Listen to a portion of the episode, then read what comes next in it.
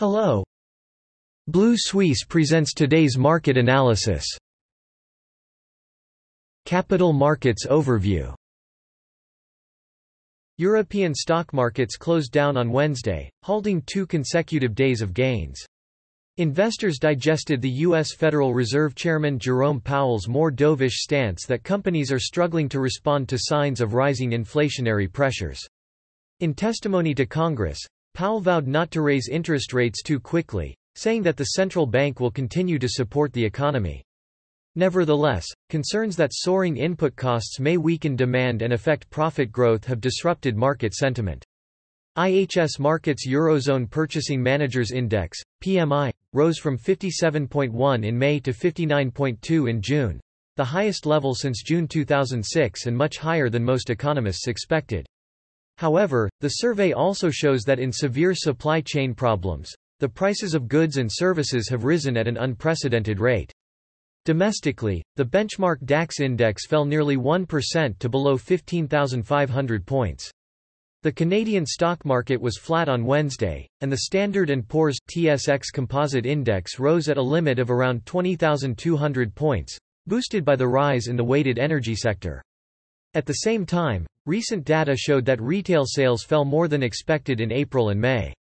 In reduced inventories, the oil market rose by more than 1%. WTI crude oil prices were close to 74 US dollars per barrel, and Brent crude oil prices were around 75.8 US dollars per barrel. There was almost no change in the US stock market on Wednesday.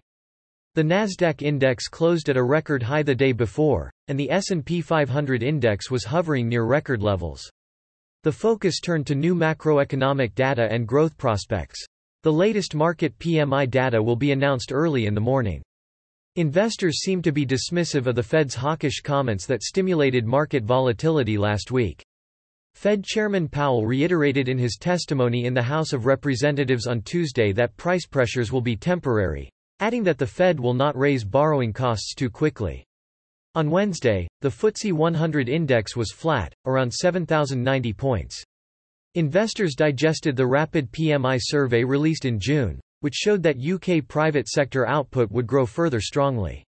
In the case of a sharp increase in workload, employment growth hit a record high, but inflationary pressures continue to increase. In other respects, investors hope that the UK and the EU can reach a truce in the Northern Ireland Protocol dispute and avoid a post-Brexit trade war when EU officials meet today.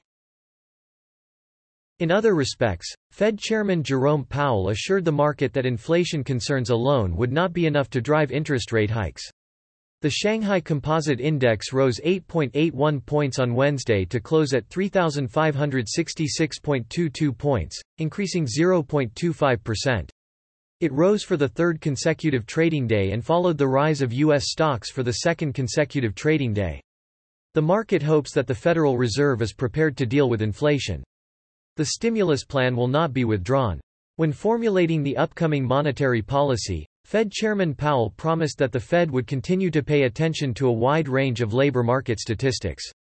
According to reports, after a U.S. warship once again sailed through the waterway separating Taiwan and China, Beijing condemned Washington as the region's largest security, risk creator. Traders paid little attention to this. At the same time, the Hang Seng Index rose 550.66 points to close at 28,860.42 points, an increase of 1.95%, which was off the four-week low. The Nikkei 225 index closed at 28,874.89 on Wednesday. Before this, the Bank of Japan's April meeting minutes showed that policymakers agreed that the large-scale stimulus measures deployed by developed countries might help accelerate the pace of recovery in Japan and the global economy. Santos fell 2.4%, and Woodside Oil fell 1.5%. The local 10-year bond yield rose to 1.574%, while the U.S. 10-year interest rate was 1.482%. A private survey showed that due to the Victorian blockade, the country's manufacturing and service sector activity slowed down in June, and market sentiment was also affected. That is all for today. Visit Blue Suisse website for more analysis for free. See you tomorrow.